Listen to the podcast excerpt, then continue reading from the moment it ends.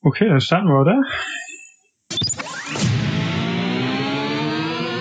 Herzlich willkommen zu Anwalt und Architekt, unserem Kamingespräch zum Thema Baurecht und Bauprojektmanagement mit individuellen Perspektiven von Ingenieuren und Juristen. Mit mir im Podcast sind Dr. Norbert Räuber, Fachanwalt für Verwaltungsrecht und Partner in der Rechtsanwaltskanzlei Hecker Werner Himmelreich. Hallo aus Köln. Juan Carlos Klug, langjähriger Berater für Großbauprojekte und Senior Managing Director bei Anchora. Hallo. David Poschen, Fachanwalt für Vergaberecht und ebenfalls Partner der Rechtsanwaltskanzlei Hecker Werner Himmelreich. Ich grüße euch und die Zuhörer. Und mein Name ist Max Söderath. Ich bin Wirtschaftsingenieur und Senior Director bei Anchor in Frankfurt. Zu Beginn unser obligatorischer Disclaimer. Das ist ein Podcast hier, keine Rechtsberatung oder anderweitige Beratung. Wir teilen mit euch, liebe Zuhörer, unsere Gedanken und Ideen und liefern aber natürlich nicht auf jede Fragestellung hier eine abschließende Antwort. Unsere heutige Folge dreht sich um das Thema BIM, also Building Information Modeling. Die meisten Hörer werden wissen, worum es geht. BIM ist gewisserweise ähm, die, die Nachfolgetechnologie zur CAD. Bei BIM werden die Bauwerke mit parametrischen Bauteilen zusammengebaut oder digital gebaut, also mit Wänden, Fenstern und Türen. Und in diesen parametrischen Bauteilen sind dann direkt Meta-Informationen, Metadaten enthalten, wie ähm, Informationen zu den Materialien, ähm, Wartungsinformationen etc.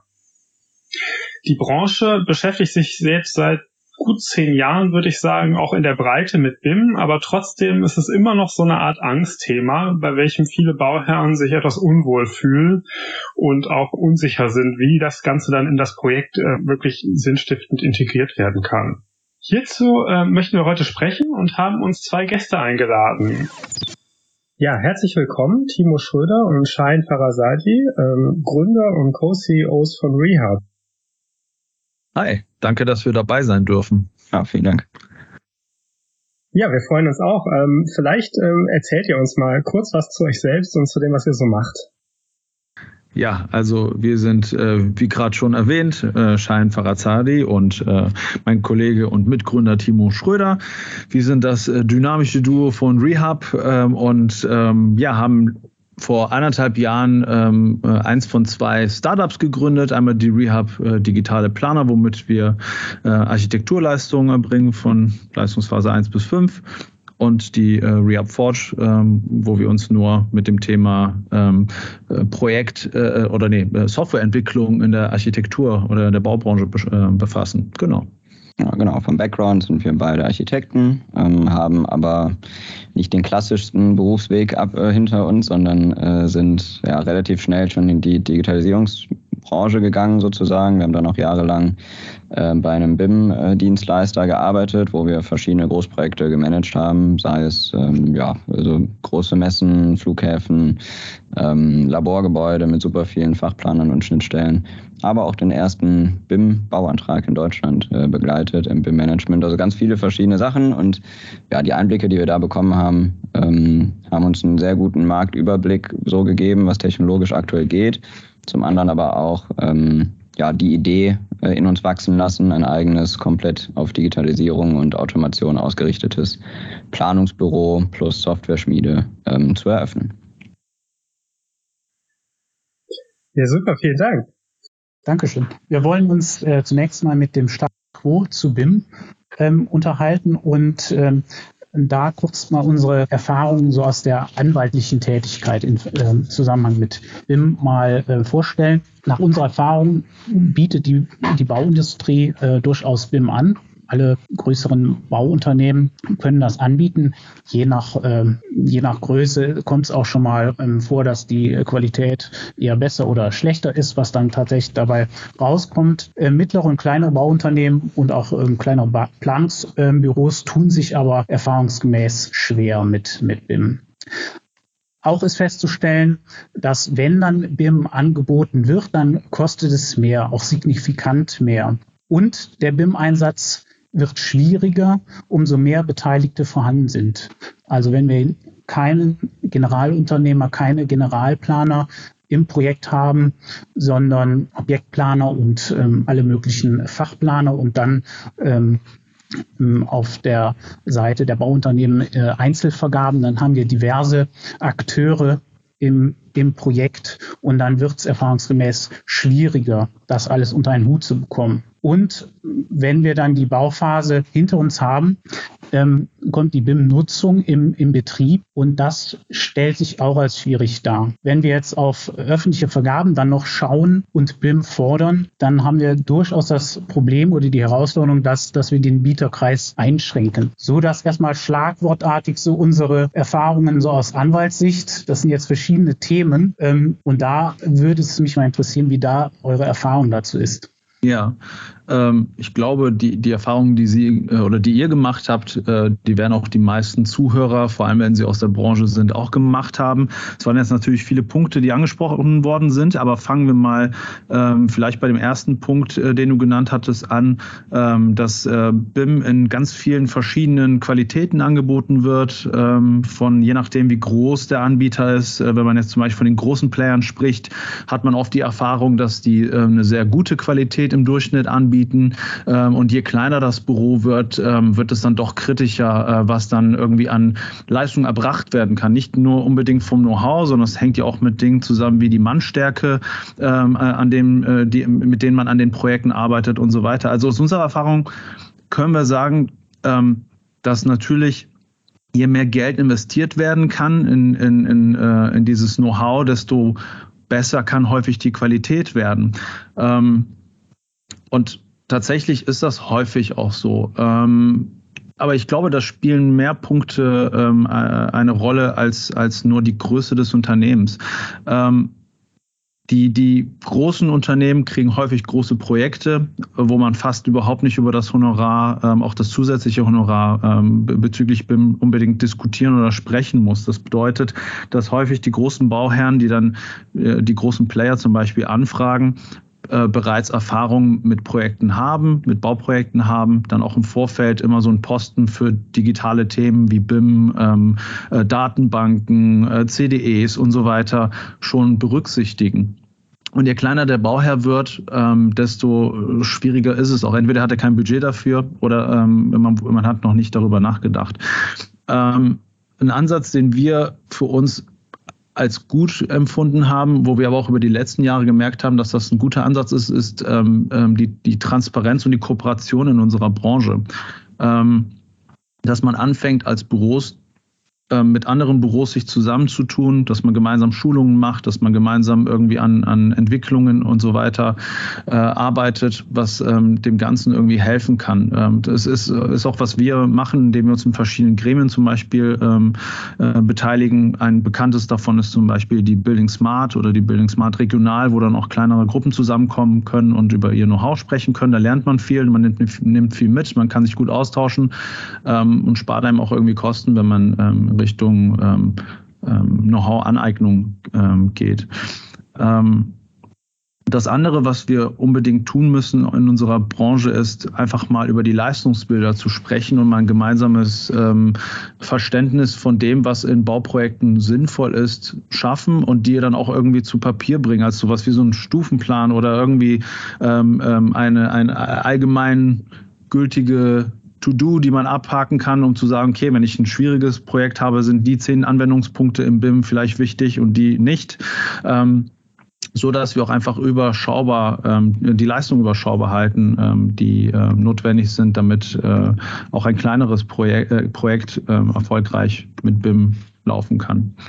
Ja, und vielleicht ähm, zu, zu den einzelnen Fragestellungen, die du aufgeworfen hattest, nochmal ein paar ergänzende Gedanken. Also äh, ein Stichwort äh, war ja die Bauindustrie. So, und da scheitert BIM in den Projekten sehr häufig daran, dass ein S-Bild-Modell einfach schwer herzustellen ist aktuell. Entweder von den technischen Grenzen, die es gibt. Also man kann ja. Laserscans, Punktwolken und so weiter zwar alles machen, hat dann aber sehr große Datenmengen, die erstmal noch keine Referenz dann wieder zu einem BIM-Modell haben, sondern sind so standalone. Und ähm, da gibt es gerade sehr, sehr spannende Forschungsprojekte, die KI mit, mit äh, diesen Punktwolken und Datenmodellen verbinden, sodass man dann das, was man als Mensch, weiß nicht, wer schon mal eine Punktwolke betrachtet hat, der wird verstehen, warum das so problematisch ist. Also eine Säule zum Beispiel in diesem Modell besteht aus tausenden Punkten. Wir als Menschen, wenn wir rauszoomen, erkennen das als Säule. Für den Computer sind es tausend einzelne Punkte, die er nicht in Verbindung zueinander bekommt. So, und da gibt es einen Ansatz, dass man eben forscht, wie man das so hinbekommt, dass die Punktwolte interpretiert werden kann und direkt wieder ins BIM-Modell überführt werden kann. Aber da scheitert es aktuell noch oft dran, dass ähm, deswegen zwischen Bau und Betrieb, Betrieb war ja anderes Stichwort, ähm, BIM noch nicht ja, durchgängig eingesetzt wird. Ähm, weil wir den re realisierten Ist-Zustand der Baustelle dann selten einfangen können, so im, im vollen Umfang. Ähm, Betrieb kommt dazu, dass die meisten Softwareprodukte, die da eingesetzt werden, die haben sozusagen ihr natürliches Ende an der, an dem Importieren. So, also man kann die BIM-Daten importieren, dann hat man die Attribute, die man mitgeführt hat im Modell, auch in der CFM-Datenbank. Aber es gibt keinen bilateralen Austausch, dass man auf einen Umbau reagieren kann oder ähnliches. Also dass äh, das CFM-Tool mit dem BIM-Modell ähm, interagiert und, und spricht. Das ist auch selten der Fall. Ähm, und ja, in der Planung ähm, ist es so, dass äh, Schein hat es eben auch ange, angerissen, dass die Projekte und die Beauftragungen sich über die Jahre so geändert haben, dass man äh, in der Regel als Planer, das erleben wir auch sehr häufig, bis zur Leistungsphase 4 beauftragt wird. Und dann in der Leistungsphase 5 übernimmt ein GU dann GÜ. Und ähm, häufig aber in der BIM-Methodik bis zur Leistungsphase 3 oder 4 sehr viel schon koordinative Arbeit leistet, die man historisch gesehen sozusagen eher in die 5 geschoben hat.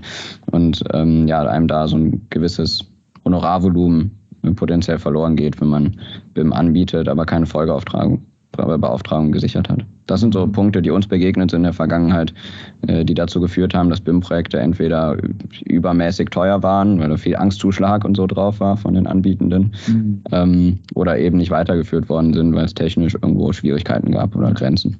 Es muss einfach viel, viel mehr Vorkoordination stattfinden. Also man muss sich wirklich transparent zusammen hinsetzen und darüber sprechen, was ist unser Ziel für dieses Projekt und was definiert unseren Projekterfolg auch in Hinsicht äh, digitaler Mittel und wie kann BIM uns da unterstützen. Ähm, häufig wird irgendwie BIM des äh, BIM-Willens gemacht, dass man immer sagt, okay, wir haben jetzt ein BIM-Projekt, ob das jetzt für das Büro irgendwie ähm, als, als äh, Vorzeigeprojekt dienen soll, für den Bauherrn oder vielleicht irgendwie für die Dienstleister, die da auch häufig mit dabei sind. Ähm, und das sorgt einfach dafür, dass meistens die Projekte ähm, viel zu überladen sind ähm, äh, und das Thema BIM einfach einen viel zu, einen viel zu großen Raum einnimmt. Ähm, und man meistens dann vergisst, dass man eigentlich ähm, ähm, dafür arbeitet, dass man einen, einen guten Projekterfolg hat, ein gutes Gebäude hat und ein gutes Miteinander hat, aber dann doch irgendwie das BIM-Modell äh, oder das, das BIM-Thema sehr im Vordergrund steht. Das ist ein interessanter Punkt, ähm, den ihr da ansprecht, ähm, auch jetzt direkt zu Anfang, und zwar dieses Thema, BIM kostet ja auch irgendwo was in der Planung, kostet einen zusätzlichen Aufwand und ähm, wird sich wahrscheinlich auch in der Honorierung niederschlagen. Habt ihr denn da Erfahrungen oder gibt es da statistische Referenzwerte oder so, dass ich auch was rauskriege? Also schöne Daten, ähm, wir alle hier in der Runde finden die total toll, aber es muss ja letzten Endes irgendwie ein finanzieller Mehrwert auch dahinter stehen. Entweder im Projekt, dass ich weniger Risiken habe und vielleicht BIM-Modelle, dass da weniger schief geht, äh, in den Projekten, Entschuldigung, oder halt nach hinten raus im CAFM, dass ich es da irgendwie nutze und dann auch aktiv wirklich weniger, weniger ähm, Facility Management Kosten produziere. Ähm, Gibt es da schon Erfahrung oder ist es noch zu früh? Äh, ja, man baut in der Regel Projekte ja nicht zweimal. Ja, einmal konventionell und einmal mit der BIM-Methode, leider Gottes. Ja. Das wäre mal sehr, sehr spannend, äh, um, um diesen, diesen Hebel eins zu eins vergleichen zu können. Ähm, nichtsdestotrotz gibt es verschiedene Blickwinkel da drauf und auch dementsprechend verschiedene Antworten. Ähm, als Bauherr macht BIM sicherlich immer Sinn, wenn man sich damit beschäftigt, was ein Gebäude eigentlich so über den gesamten Lebenszyklus hinweg so verbraucht. Ähm, 70, 80 Prozent der gesamten Kosten, die entstehen, so im gesamten Lebenszyklus, entstehen während dem Betrieb. So, und ähm, ein, ein Betrieb der Zukunft ist ein Betrieb, der transparent ist. Was bedeutet das? Das Gebäude liest Daten aus, ja, Nutzerverhalten, welche Räume werden wie oft genutzt. Ähm, äh, wenn wir jetzt auch über ein Büro sprechen zum Beispiel, welche Meetingräume werden überhaupt benutzt, ähm, wie viele Personen sind da wie, wie oft am Tag, ähm, dann Luftwechselraten und all diese Themen, die können ausgelesen werden und gezielt angesteuert werden, also indem man einfach Optimierung sucht. So, ich muss ein Gebäude zum Beispiel nicht jeden Tag von oben bis unten komplett reinigen, wenn ich eigentlich die Information darüber habe, dass nur 30 Prozent der Räume genutzt worden sind. Dann reinige ich nur die 30 Prozent der Räume. Dafür brauche ich aber auch ein Datenmodell, was ich auslesen kann und äh, diese, diese ja, Muster darin erkennen kann. Mhm. Und im Betrieb spart man enorm viel Geld mit, mit der BIM-Methodik oder zumindest mit der Verknüpfung von den Gebäudedaten mit mit dem Betrieb, also mit, mit der Auswertung des Betriebs und der Optimierung. Ähm, von daher sollte ein Bauherr sich immer Gedanken darüber machen, wie möchte ich mein Gebäude später betreiben und was muss ich jetzt investieren, um, um diese Transparenz später zu bekommen. Ja. Das ist so der, der erste große Hebel. Ähm, wenn man das Gebäude als Planer oder das Projekt als Planer betrachtet, dann ist es sicherlich so, dass BIM je nach Beauftragungslage eher Mehraufwand produziert. Ähm, deswegen ist aber eine ganz andere Fragestellung ist. Das ist dann eher die Fragestellung, die damit schwingt, mache ich BIM jetzt für dieses Projekt oder mache ich es als Ausrichtung für mein Unternehmen, weil ich äh, mit den ähm, ja, Prozessen, die damit einhergehen, die ich auch wieder automatisieren kann, mit der Transparenz, die ich auch intern bei mir schaffe, was die Wirtschaftlichkeit meiner Projekte anbetrifft, was die Koordination anbetrifft, was ähm, ja, was auch Automationsprozesse anbetrifft, ähm, mache ich deswegen nicht eigentlich oder sollte ich deswegen nicht eigentlich BIM machen. Und ähm, mhm. ähm, von daher würden, würden wir auch da die Frage jederzeit so beantworten, es macht wirtschaftlich so oder so Sinn. Ähm, man muss nur den, den Use Case, den da herausfinden für sich selbst in seinem eigenen Unternehmen. Ja, und ja, ähm, wenn man vielleicht nochmal zu dem Punkt kommt, ähm, ob es Daten gibt, also die Daten, die wir aus unserer langjährigen Erfahrung vielleicht irgendwie ähm, ähm, auf die wir uns vielleicht fokussieren können und sagen können, daher wissen wir, dass es was bringt, sind tatsächlich die harten Kollisionen, die wir über die Jahre dann auch gemeinsam mit den, mit den Planungsteams gelöst haben. Also tatsächlich ist es so, dass wir innerhalb eines äh, Projektes mehrere tausend bis mehrere zehntausend tatsächliche Kollisionen entdeckt haben unter den verschiedenen Fachplanern und äh, diese dann kenntlich gemacht haben und die dann auch zumeist gelöst worden sind, bevor es auf die Baustelle gegangen ist. Ähm, ähm, und für uns rein als Planer machen wir auch, also der, der, minimalste Grund, warum wir machen würden, so oder so oder machen, ist, ähm, dass wir einfach unserer Koordinierungspflicht und, und dem Werkerfolg ähm, ähm, ähm, eigentlich nur gerecht werden können, wenn wir wissen, wie unser Gebäude funktioniert. Und, und das können wir nicht, indem wir sieben, acht, neun 12, 15 Schnitte äh, durch ein Gebäude setzen, ähm, weil spätestens nach dem 16., 17., 18. Schnitt gibt es irgendeine Kollision, die wir nicht sehen können. Ähm, erst recht ähm, äh, in unserer heutigen Zeit, wo eigentlich die ganzen Fachplaner wirklich, und deswegen heißt es ja auch Fach, weil die kennen ihr Fachgewerk sehr gut, kennen aber meistens das Gewerk des anderen Beteiligten nicht wirklich. Und dementsprechend können wir gar nicht voraussehen, ähm, was da für Probleme auf uns zukommen könnten, je nachdem, wie geplant worden ist. Und dementsprechend ist es wichtig, dass wir ähm, BIM-basiert, bauteilbasiert arbeiten, die Bauteile wissen, was sie für Bauteile sind und welche Kollisionen gefährlich werden können. Natürlich entstehen auf der Baustelle dann Kollisionen, aber zumindest haben wir von unserer ähm, koordinierenden Sicht ähm, nach bestem Wissen und Gewissen gearbeitet und das ist wichtig. Aber tatsächlich mhm. könnte man ja wirklich auch ähm, quasi einen Durchschnittspreis für äh, eine Kollision sozusagen erarbeiten. Es gibt ja genügend äh, Nachtragsdatenbanken, da könnte man ja entsprechend was Passendes herausarbeiten und das multiplizieren mit der Durchschnitts Durchschnittszahl an äh, Kollisionen in einem konventionell geplanten Projekt gegenüberstellen einem BIM-Projekt. Also man könnte, man mhm. könnte schon aus meiner Sicht da eine Vergleichbarkeit herstellen. Ja. Ich würde trotzdem gerne noch mal einen Schritt zurückgehen, ähm, weil ihr habt da was äh, sehr Schlaues gesagt, den Use Case vorher definieren. Ne? Ähm, wir waren jetzt äh, tatsächlich neulich in Diskussion, der Max und ich, ähm, mit einer Gruppe von Leuten, die hauptsächlich ihr Geschäft damit betreiben, Projekte zu entwickeln und zu verkaufen und weiter zu verkaufen oder, oder Projekte zu kaufen und wieder weiter zu verkaufen. Und unisono war sozusagen die, ähm, die Rückmeldung da, dass es unglaublich äh, große Datenverluste gibt von Verkauf zu Verkauf zu Verkauf.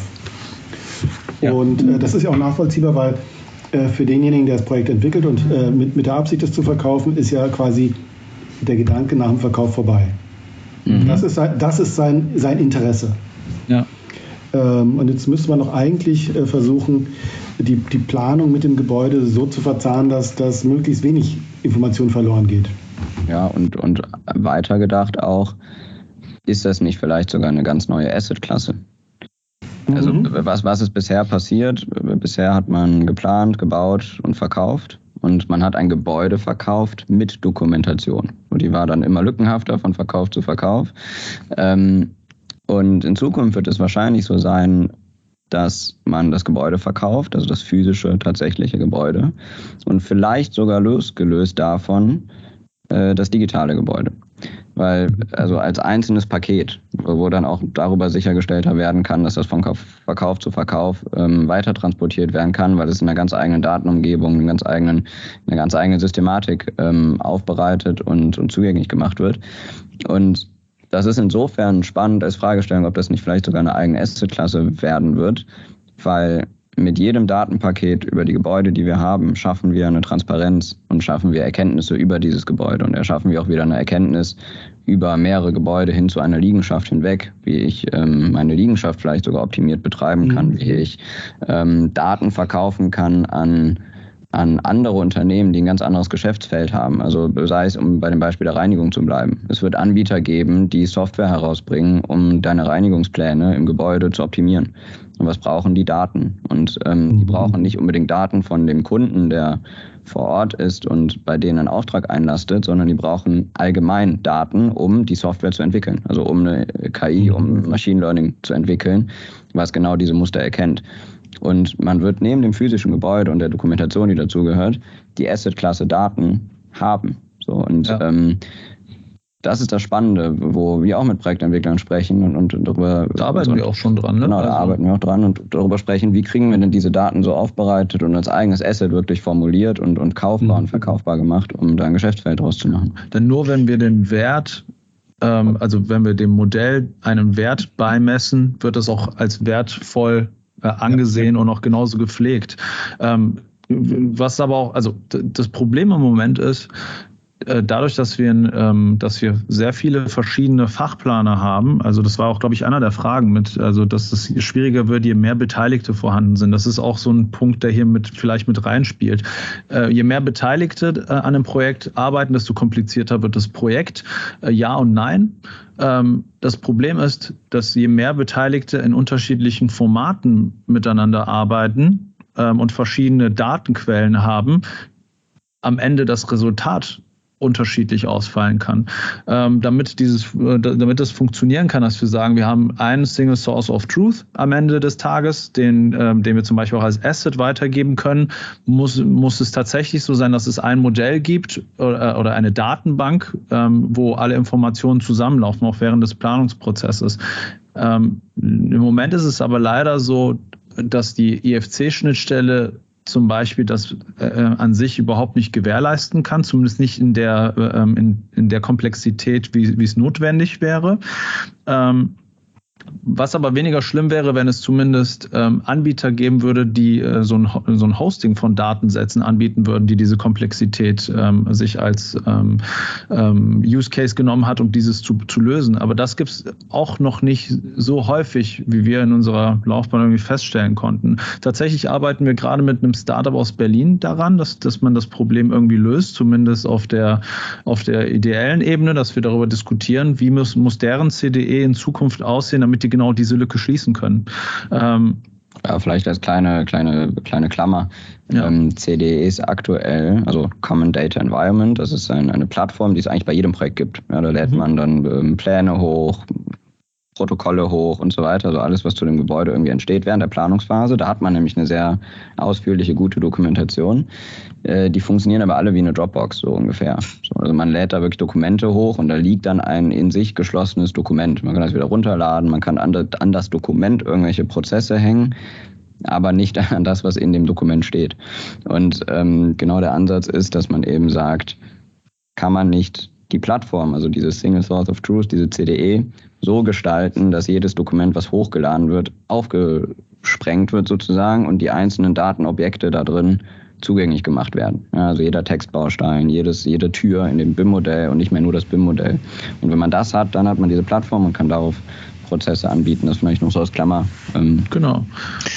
Seht, seht ihr das eigentlich als, als Problem oder als Herausforderung an, dass ähm, bei Änderungen im Gebäude, dass er im BIM-Modell äh, nachvollzogen werden müsste? Also jetzt ganz übertrieben formuliert, wenn ich Dübel setze, muss ich das nicht auch im BIM-Modell machen? Ja, ich, also ähm, da haben wir eigentlich ein relativ klares Bild zu. Also es ist, es ist je nach Anforderung, was, was, was möchte ich am Ende des Tages mit diesen Daten anfangen? Also ist es relevant für mich zum Beispiel mit CFM, dass ich weiß, wo jeder Dübel gesetzt ist? Äh, ähm, oder ähm, ist es für mich vielleicht als CFMler in Zukunft wichtig, dass ich weiß, dass ähm, in einem Raum bestimmte Glühbirnen zum Beispiel verwendet worden sind vom Typ XY ähm, und wo ich, äh, wo ich die nachordern kann, weil zum Beispiel die Lampe, die ich äh, da eingebaut habe als Planer, ähm, nur diese eine Art von Glühbirnenfamilie äh, ähm, zum Beispiel erlaubt. Und da ist es nämlich nicht mehr relevant, wenn wir, wenn wir quasi ein, den, den Nutzen klar definieren,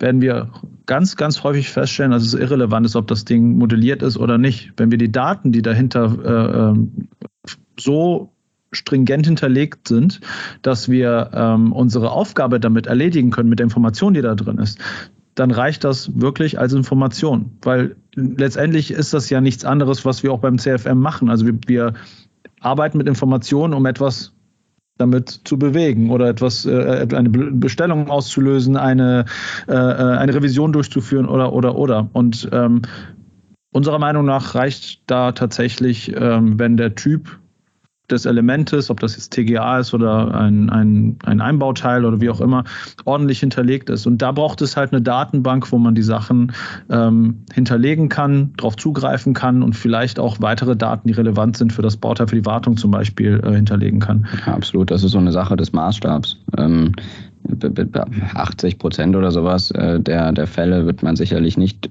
modelltechnisch nachziehen müssen ähm, weil man, wie Schein gesagt hat, einfach die Information an dem Raum äh, reicht aus und man sagt, in dem Raum sind drei Glühbirnen vom Typ Y.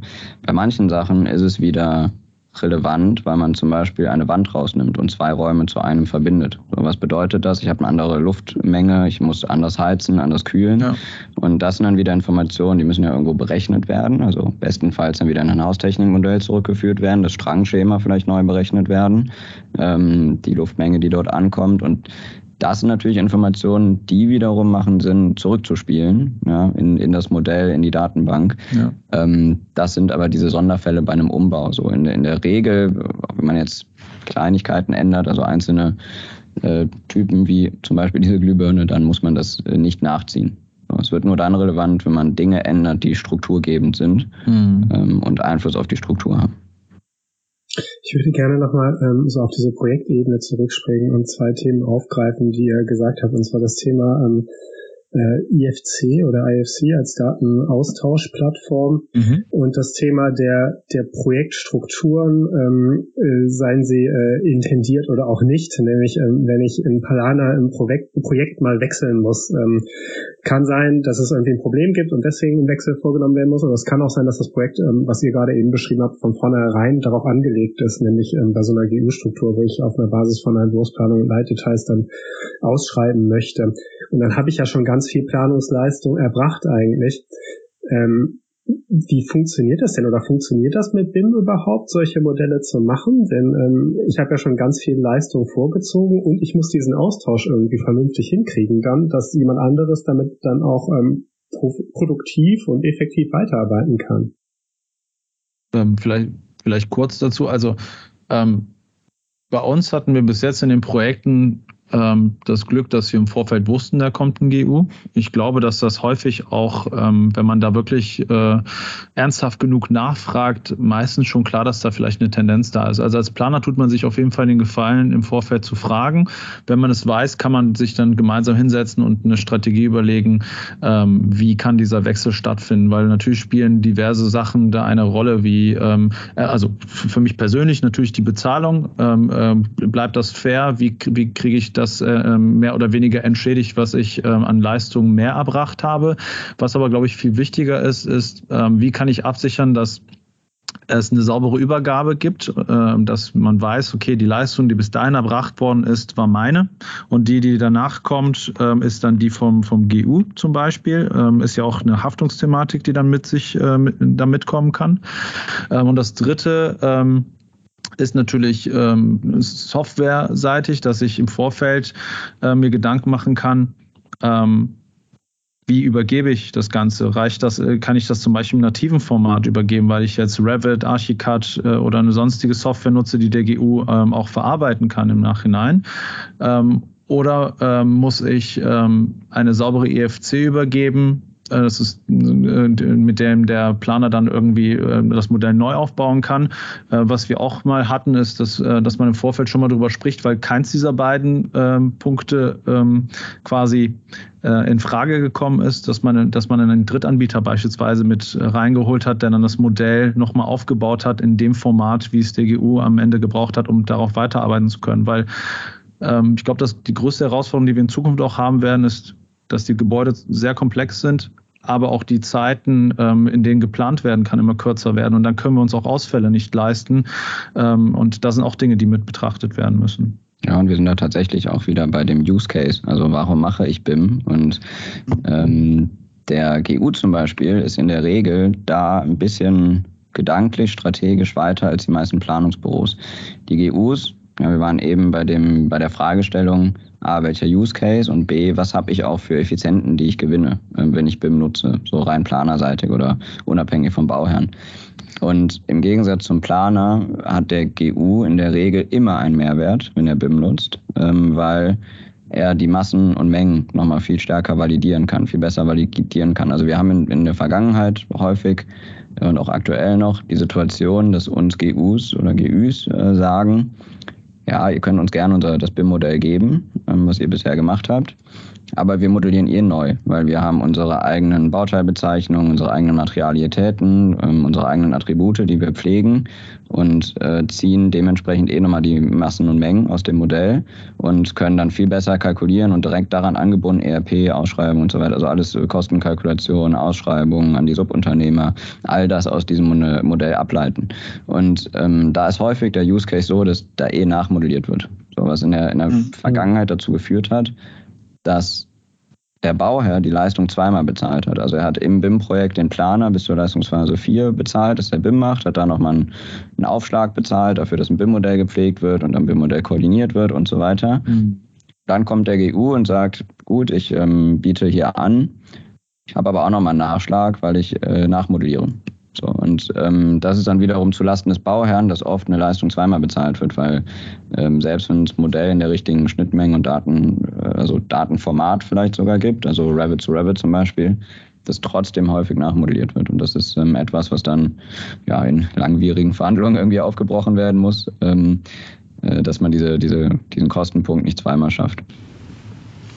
Es muss ja wahrscheinlich sogar nochmal ein Stück mehr Geld in die Hand genommen werden, weil ich brauche ja als Bauherr dann auch noch jemanden, der, der das prüft und mir sagt, das, was da jetzt quasi remodelliert wurde, entspricht auch noch dem, was ich eigentlich ähm, als Bauauftrag aussprechen möchte. Absolut. Also dann sind das ähm, so eine Abgleichsprüfung ja. ähm, mit, mit einer Ziel von 100% Kollision sozusagen, also dass man eben dasselbe Modell vorfindet auf beiden Seiten. Ähm, das kam dann tatsächlich auch nochmal dazu, ja. Hm. Wir hatten eben das Thema mit dem Dübel in der Wand äh, besprochen und ähm, jetzt ist es ja beim GU-Projekt, ähm, wenn der auch plant, ähm, kann ich mir relativ leicht vorstellen, wie dann hinterher Revisionspläne auch in BIM erstellt werden. Wenn ich jetzt aber in einer klassischen Projektstruktur denke und ich habe meinen Planer auf der Bauherrenseite und der plant das wirklich bis zum Ende durch, wie funktioniert das denn da? Wie werden denn dann diese Änderungen, die sich während der der oder Konkretisierung auch, die sich während der Ausführung ergeben, wie kommen die zurück in mein Modell? Mhm. Ähm, da, da, da hatten wir tatsächlich zwei, drei ganz interessante Fall, Fallbeispiele zu.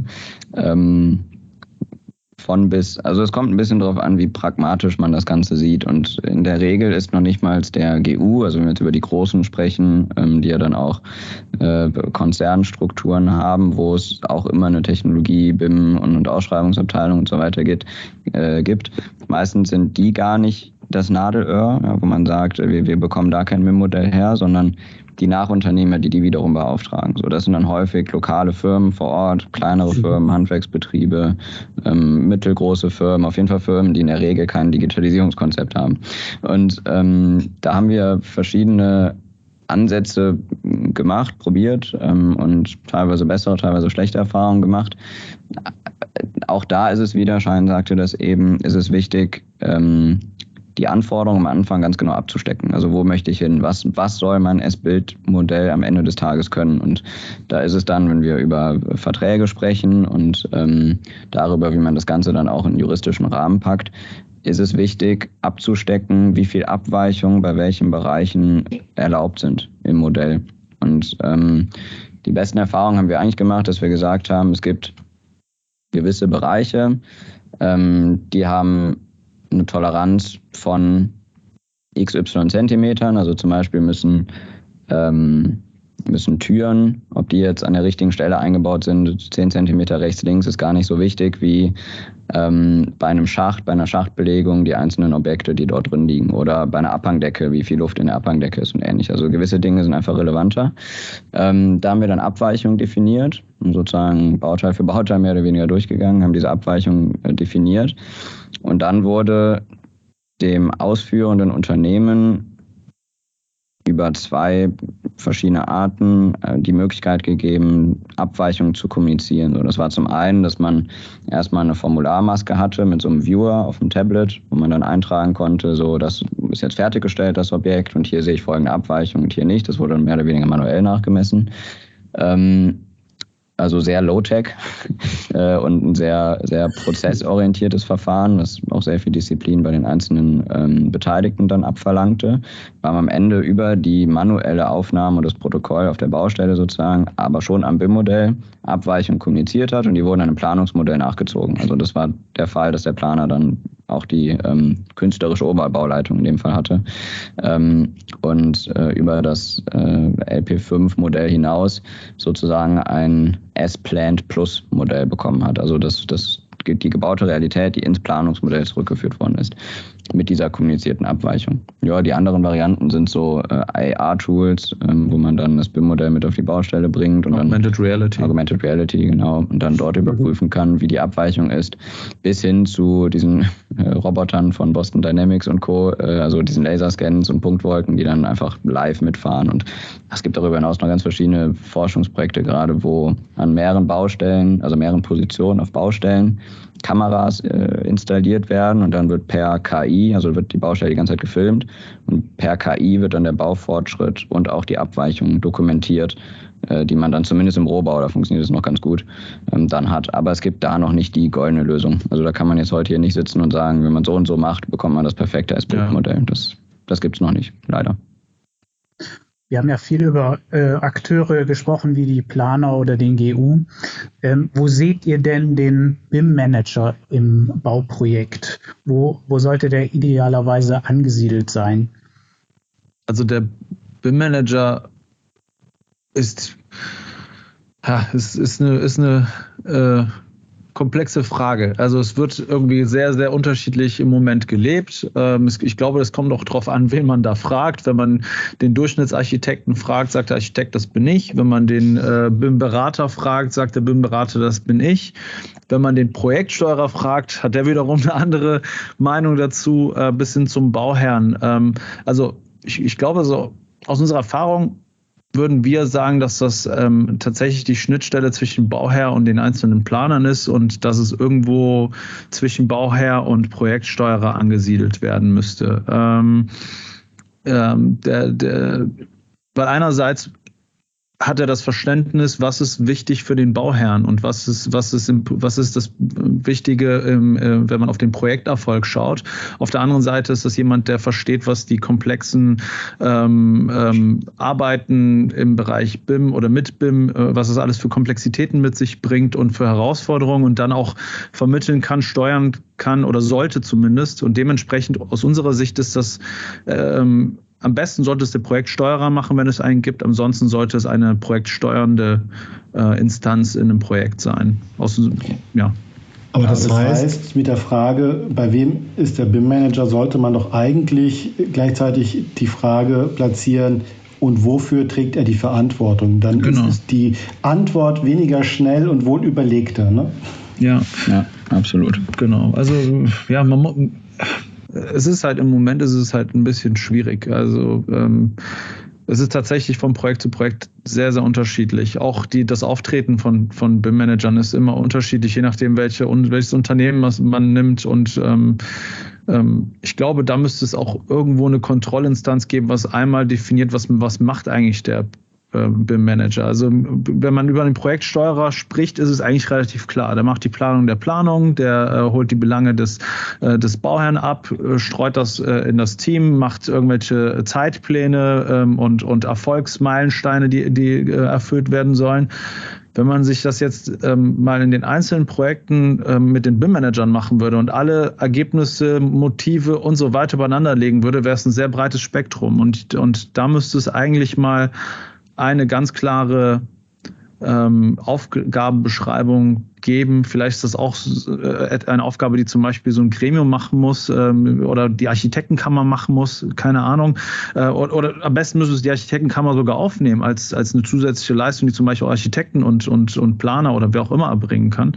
Ähm, dann kann man die Frage besser beantworten. Aber im Moment ist es tatsächlich, also es gibt, wie muss es gelebt werden und wie wird es gelebt? Und da ist eine Riesendiskrepanz noch, je nachdem, mit wem man zusammenarbeitet dazwischen. Die Frage ist ja auch nicht nur, wo ist der BIM-Manager angesiedelt, also bei wem sozusagen wurde er beauftragt, sondern eine weiterführende Frage ist auch noch die, wann und wofür ist er da?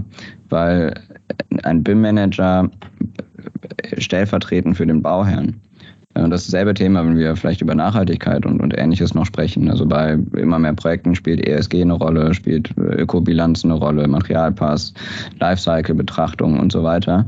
Und das sind alles Felder, die müssen abgesteckt werden, bevor man überhaupt das Projektteam zusammenstellt. Also man mhm. muss ganz am Anfang eine Fragestellung für sich als Bauherr beantworten. Ähm, was habe ich für ein CO2-Budget für dieses Gebäude? Ähm, ähm, was für was für einen Betrieb habe ich aktuell bei meinen, wenn ich sozusagen serieller Bauherr bin, also das nicht das erste Mal baue, ähm, wie betreibe ich meine Gebäude aktuell oder wie sollen die in Zukunft betrieben werden? Also was für ein Asset baue ich hier auf? Und das sind Fragestellungen, da muss, bevor man das Grundstück kauft und ein Planungsteam äh, etabliert, ähm, müsste man sich diese Infos und dieses Feld erstmal abstecken. So, und, und das hat schon einen riesen Einfluss darauf, wie am Ende des Tages BIM-Management gelebt werden kann und wie auch ein digitaler Prozess in einem Projekt gelebt werden kann. Und das ist leider Gottes häufig der Fall, dass BIM dann thematisiert wird, genauso wie äh, Nachhaltigkeit, dass es dann thematisiert wird in Projekten, ähm, wenn das Grundstück schon gekauft ist, die Finanzierung schon steht. Ähm, die Mindest-BGF feststeht. Die Mindest-BGF feststeht und das Planungsteam vielleicht sogar ausgeschrieben worden ist oder schon am Start ist. Also wir saßen schon sehr, sehr oft in Gesprächen, ähm, wo wir über diese Themen diskutiert haben und jeder hatte schon seinen Vertrag gehabt. Das, Projekt, äh, der Kostenrahmen stand schon fest, also das Budget.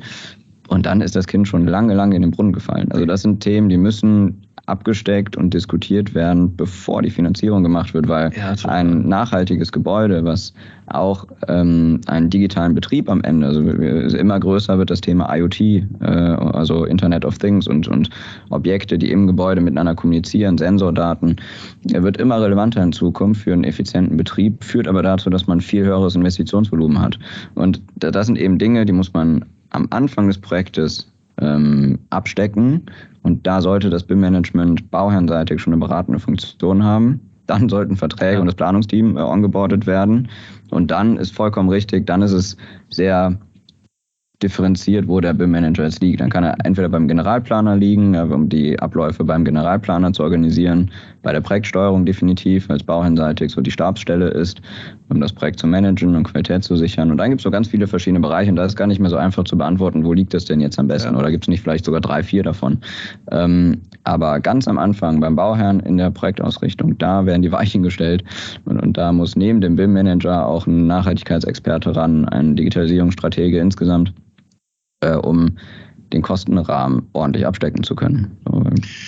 Das heißt ja auch, die Entscheidung für BIM muss eigentlich ganz am Anfang fallen, also bevor die meisten anderen Entscheidungen getroffen werden. Vor allem das Spektrum an BIM, was man anbieten muss. Lustigerweise wurden wir am häufigsten äh, in unserer vorherigen ähm, Position als BIM-Manager gerufen, wenn äh, man BIM an sich äh, in die Ausschreibung geschrieben hatte dann aber festgestellt hat, wie viel mehr BIM kostet, dann wurden immer, äh, äh, wurde immer bei uns panisch angerufen mit, ach, die Kosten überschlagen sich, wir, wir wissen nicht, was wir machen sollen, könnt ihr bitte bewerten, ob das reelle Kosten sind oder nicht. Und am Ende wurden wir, äh, sind wir immer mit dem Fuß in, äh, in die Tür reingekommen, dass wir gesagt haben, wir drücken jetzt mal die Kosten, die aber entstanden sind, weil man diese Themen, die Timo gerade beschrieben hat, im Vorfeld nicht berücksichtigt worden äh, sind. Also wie viel BIM und wofür BIM ist das A und O, dass das im Vorfeld abgesprochen ist. Und dann und, danach wird alles so viel einfacher, dass man, dass man wirklich diese paar Euro äh, sich im Vorfeld ähm, wirklich als Invest mal annehmen sollte, weil damit spart man unfassbar viel Geld. Vielen Dank für das super interessante Interview, ähm, Shahin Farasadi und Timo Schröder von Rehab. Ja, wir haben zu danken. Äh, hat großen Spaß gemacht. Ja, vielen Dank. Sehr interessante Themen und äh, haben uns gefreut, daran teilhaben zu dürfen. Ja, cooler Podcast. Ja, ein super interessantes Gespräch. Also was mich wirklich schockiert hat, ist ähm, das Thema, dass wir einen Planerwechsel haben oder auch eine GU-Struktur, wo der GU dann hinterher auch planend aktiv wird, dass da wirklich nochmal komplett neu gezeichnet wird. Das kann ja eigentlich nicht sein, oder? Was meint ihr? Also wenn man uns als Anwälten die Frage stellt, ist ja immer auch das Thema, wie kann man mit Vertragsgestaltung solche Fälle, auf solche Fälle reagieren, beziehungsweise solche Fälle vorwegnehmen. Im Vertrag kann ich aber da immer nur das gestalten, was technisch möglich ist. Das heißt, ich müsste mir zunächst mal Gedanken über das Szenario machen und über mögliche Lösungen. Das können natürlich technische Lösungen sein, also indem ich eine Basis schaffe, in der der Übergang von Informationen und von Daten ohne Verluste möglich ist. Und wenn ich diese technische Lösung geschaffen habe, was durch was ich SharePoints, IFT-Schnittstellen, andere Lösungen, dann kann ich das auch vertraglich bindend aufnehmen und zur Aufgabe aller Beteiligten von Anfang an machen. Das ist allerdings natürlich was, was man dann auch bedenken muss. Wenn man Verträge schließt mit Planern, mit Bauunternehmern, dann muss man sowieso immer das mögliche, nicht erwünscht, aber mögliche Szenario eines, eines Wechsels des Auftragsnehmers streitig und unstreitig im Blick haben. Das ist ja genau Gegenstand auch so eines Vertrages. Den schließe ich ja nicht für den Fall, dass das Projekt ohne Probleme durchgeht, sondern dass ich alle Schwierigkeiten möglichst für alle Beteiligten sinnvoll vorab schon gestaltet habe. Und auch das ist so eine Situation, die ich dann gestalten müsste. Also man muss dann denken, man muss die technische Lösung haben und das dann im Vertrag regeln. Ich muss also praktisch eine eindeutige Schnittstelle definieren, die mir immer als, als mögliches Ausstiegsszenario dienen kann. Egal, ob ich jetzt in einem ganz klassischen Planer- und Bauunternehmen in so einer ganz klassischen Konstellation unterwegs bin oder in einer GU-Konstellation oder auch in einer partnerschaftlichen Konstellation, so dass ich immer, wenn vielleicht auch mit etwas größeren Widerständen, aber dass ich immer die Möglichkeit habe, da auch nochmal umzuschwenken und da mit dem Bauprojekt ähm, heile rauszukommen. Wie ist das denn mit der HAI? Auch darüber haben wir ja ganz kurz gesprochen, aber müsste man sich nicht eigentlich jetzt komplett von diesem Leistungsphasenmodell lösen? Denn das passt ja eigentlich gar nicht mehr so richtig zu diesem BIM-Workflow. Richtig, das passt nicht mehr. Da ist jetzt eine unserer Thesen, vor allen Dingen unseres Kollegen Frank Siebuck, der, das wäre sicher nochmal ein, schönes Thema für einen eigenen Podcast, schon lange die, die Auffassung vertritt, dass auch nach, nach der heutigen planerischen Vorgehensweise, unabhängig von BIM, das traditionelle Leistungsbild der HOI äh, nicht mehr passt. Das ist gestaltet aus der Sicht der 1970er Jahre, als man mit, nur mit Papier geplant hat. Stimmt schon heute nicht mehr. Also da müsste man sicher nochmal im, im Detail äh, sich das Leistungsbild anschauen, wenn man mit BIM planen will. Es gibt ja Vorschläge für Leistungsbilder, die BIM berücksichtigen. Zum Beispiel das Leistungsbild Objektplanung mit BIM der Bundesarchitektenkammer ist allerdings von, von 2017, also auch schon ein bisschen älter. Das war so, mein Eindruck, immer noch zu sehr orientiert an der alten HWI. gibt auch Vorschläge für Leistungsbilder für BIM-Manager und für BIM-Koordinatoren. Auch das muss man sicher vor dem Hintergrund der sich sehr schnell entwickelnden Technik kritisch sichten, wenn man es anwenden möchte dann im Einzelfall anpassen.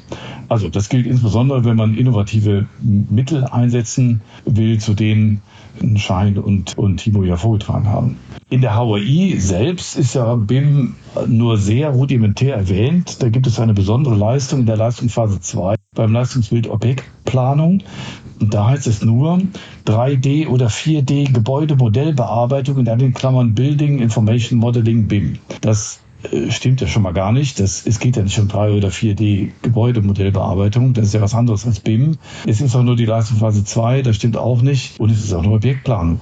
Schon die technische Ausrüstung kommt nicht vor. Das ist also alles nur sehr rudimentär geregelt und, und deshalb jetzt noch nicht irgendwie keine Grundlage für, für sinnvolle Gestaltungen äh, abgesehen von den Planerverträgen, wenn man sich die vertragliche Beziehung zwischen Bauherr und Bauunternehmen ansieht, dann gibt es da ein paar Besonderheiten im Zusammenhang mit BIM, die auch regelungsbedürftig sind. Ganz wichtig in den Bauunternehmerverträgen sind die AIA, das sind die sogenannten Auftraggeberinformationsanforderungen. Da sind Einzelheiten, Details geregelt, was so das Zusammenspiel, die Verwendung von BIN betrifft. Dafür gibt es ja in den letzten Jahren gute Beispiele. Da hat sich einiges herauskristallisiert, was, was dann in der Praxis auch äh, gut erprobt ist. Was wichtig und regelungsbedürftig ist, sind äh, die Rechte an den Daten. Wer hat die, wer bekommt die und wer hat äh, welchen Zugriff auf Daten. Es ist auch empfehlenswert, dass der Auftraggeber Vertraulichkeitsebenen definiert, damit man äh, festlegen kann, ja, welche Rechte einzelne Beteiligte haben und welche Beteiligte, die teilhaben am Bauprojekt, äh, möglicherweise ganz ausgeschlossen werden. Zum Thema Urheberrechte gibt es die Besonderheit, dass ein Urheberrecht an Software besteht ohne besondere Anforderungen an die Gestaltungshöhe. Das ist also anders als jetzt Urheberrechten an, an Gebäuden beispielsweise. Das ergibt sich aus dem Paragraphen 69a Urheberrechtsgesetz. Würde das dann auch auf ein BIM-Modell oder auf eine BIM-Datenbank zutreffen? Oder geht es da jetzt um Software im Sinne von einer BIM-Applikation wirklich? Also man muss ja unterscheiden zwischen Software und Content. Die Unterscheidung ist ja nicht immer so ganz scharf. Also die Vorschrift bezieht sich auf Software und Urheberrechte an Software erfordern keine besondere Gestaltungshöhe, also keine künstlerisch künstlerische Einmaligkeit. Bei BIM ist einfach die Frage, was man BIM, was ist Software und was ist Content, was ist nur gemacht worden mit der Nutzung von Software und was tatsächlich schon Inhalt der Software. Dann ganz heikles Thema ist die Frage nach der Haftung. Es sind ja verschiedene Beteiligte, die äh, auch ihren Input liefern, was alles nachher im Ergebnis des BIM-Modells dann ein Ergebnis findet. Wenn es dazu zu Mängeln, zu Problemen kommt, ist natürlich die Frage nach der Haftung relevant. Rechtlich, theoretisch ist es ganz einfach. Jeder haftet für seine eigenen Verursachungsbeiträge, aber praktisch ist es natürlich schon ein Problem, weil bei dem kooperativen Handeln, was wir ja in dem Bereich, äh, wenn wir BIM einsetzen, haben, die Haftungsgrenzen auch enorm verschwimmen können. Deshalb muss man da schauen, dass man da kluge Regelungen findet im Vertrag und Schnittstellen zwischen den Tätigkeitsbereichen der einzelnen Beteiligten klar abgrenzt. Also klare Formulierungen, klar und nachvollziehbar. Und im Endeffekt empfehlen wir auch, eine Projektversicherung abzuschließen, damit man da letztendlich auch eine, eine Absicherung durch eine Versicherung hat und dann solche Probleme auch vermeiden kann. Mhm, verstehe. Jetzt haben wir ähm, viel über die, die vertraglichen Grundlagen gesprochen und wie man das einbetten könnte. Aber wenn wir jetzt nochmal rauszoomen, wo seht ihr denn den, den dringendsten Handlungsbedarf, um BIM jetzt wirklich zu einem operativen Durchbruch auch zu verhelfen? Ja, das ist ähm, aus unserer Sicht ganz klar bei den öffentlichen Vergaben. Der öffentliche Auftraggeber, der an das Vergaberecht äh, gebunden ist, der muss sich ja sehr früh dann für BIM entscheiden. wenn er das in seinem Bauprojekt haben möchte. Und das ist äh, etwas, wie du eben, Juan, auch sagtest, er muss von Anfang an wissen, was er will und muss auch ähm, das entsprechend kommunizieren, auch mit den Beteiligten, die er schon hat. Es gibt ja dann auch verschiedene Beteiligte, die erst durch die Vergaben ja ja herausgefunden werden, die es also von Beginn an dann noch nicht gibt. Aber es ist auf jeden Fall erforderlich, dass, dass man, wenn man den BIM haben möchte, das klar und zu Beginn entscheidet. Das muss ja dann zum Gegenstand äh, des Vergabeverfahrens, was dann nachher kommt, gemacht werden. Denkbar ist natürlich, dass, äh, dass man auch im Nachhinein noch umschwenkt, aber das ist natürlich gerade im, im Bereich der öffentlichen Vergaben nicht empfehlenswert. Im Übrigen ist es natürlich auch sehr, sehr sinnvoll für private Auftraggeber, dass sie auch zu, zu Beginn eines Projektes wissen, was sie, was sie wollen und äh, ob sie BIM verwenden möchten oder nicht. Ja, das wollte ich auch gerade sagen. Ich glaube, bei den Privaten, also aus meiner Sicht, ist es auch wichtig, dass es irgendwie einen klareren Business Case für BIM gibt. Also ansonsten ist es was, was der Planer halt irgendwie für sich macht oder die Planer unter sich. Aber damit ein Privater das wirklich fordert, muss eigentlich nachweisbar sein, dass zumindest statistisch ich damit weniger Probleme in meinem Projekt habe oder vielleicht hinterher im Gebäudebetrieb ähm, handfeste Vorteile wirklich, die sich dann auch in Euros messen lassen. Ich glaube, bevor wir das nicht irgendwo nachgewiesen ist, ähm, wird es schwierig sein auf der Ebene. Wie seht ihr das? Aber man kann doch annehmen, dass sich BIM auch von alleine durchsetzt. Also dass die Art und Weise, wie man plant, auf die Dauer äh, gar nicht mehr ohne BIM zu denken ist. Dafür sind die Vorteile doch zu, ähm, zu stark. Und es liegt auf der Hand, dass ähm, man mit BIM schneller, einfacher kollisionsfreier, kostengünstiger planen kann. Ja, zumindest in der Theorie. Ich glaube, ein anderer Motor ist natürlich auch die Softwareentwicklung, dass es einfach nicht mehr so viele CAD-Software gibt, die überhaupt in dieser CAD-Form noch weiterentwickelt wird, sondern dass eigentlich alles Richtung BIM geht. Wobei man sicherlich dann auch in, in einer dedizierten BIM-Software etwas produzieren könnte, was dem CAD näher wäre als dem BIM-Gedanken, keine Frage ansonsten bin ich da sehr, sehr bei dir, Norbert. Ich denke auch, dass irgendwo muss sich halt der Vorteil rauskristallisieren, der wirtschaftliche Vorteil. Theoretisch ist er allen klar. Ich glaube, man muss ihn wahrscheinlich noch praktisch nachweisen und dann wird das auch nicht mehr aufzuhalten sein. Okay, dann ist es an der Zeit, ein Fazit zu ziehen unsererseits. Ich fasse das mal kurz zusammen. Also wir sehen, an dem führt eigentlich kein Weg mehr vorbei. Wahrscheinlich ist es aber so, dass wir die erstellten Daten noch besser nutzen müssen, sowohl im Bau als auch im Betrieb, um dann wirklich einen wirtschaftlichen Vorteil auch nachzuweisen. Ähm, auch das Thema Nachhaltigkeit ähm, und die steigenden Anforderungen an die Nachhaltigkeit kann sicherlich eine entscheidende Rolle hierbei spielen, dass man dann doch eher zu, zu BIM-Workflows rüber migriert ich denke, es kann gesagt werden, es bedarf einer weiteren Standardisierung, wahrscheinlich auch von Metadaten, um dann bei Planerwechseln und bei Projektstrukturen, die Planerwechsel beinhalten, auch weiterhin effizient agieren zu können und flexibel zu bleiben. Und die HAI als Grundstruktur für Projekte aus, aus Planer- und Bauherrensicht, auch mit ihrer Wasserfallsystematik und ja eigentlich gedanklich papierbasierten Meilensteine, sollte wahrscheinlich mal grundsätzlich angepasst werden, um besser auf solche BIM-Workflows und andere Konzepte auch zu passen. Max, möchtest du jetzt die Schlussformel sprechen?